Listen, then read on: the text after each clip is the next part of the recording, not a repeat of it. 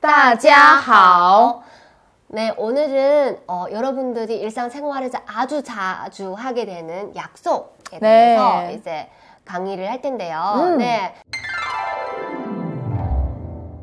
처음에 약속 잡을 때 우리 보통 뭐 뭘 생각할까요? 물어보나요? 예, 저 아마. 같으면 시간 있나요? 예, 그렇죠. 시간 어, 있는지 물어볼 것 없는지에 같아요. 대해서 물어볼 거예요. 네. 오늘도 그거에 대해서 공부하겠습니다. 네. 시간, 时间.时间,你有时间吗?你有时间吗? 예. 아, 시간 있어요? 예, 맞아요. 어, 라는 뜻인 것 같아요. 음. 네. 보통 오늘 비어 있나요? 오늘 스케줄 비어 있나요? 음.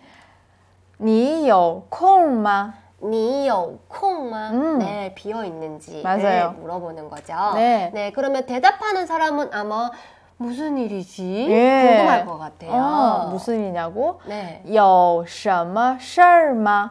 有什么事儿吗? 무슨 일 있어요? 네. 어, 혹은 왜 그래? 예. 怎么了?怎么了? 네, 이렇게 표현할 수 있을 것 같아요. 네. 그럼 약속 한번 잡아볼까요? 좋아요. 네. 음. 어, 어, 민老师, 어, 全老师.你有空吗?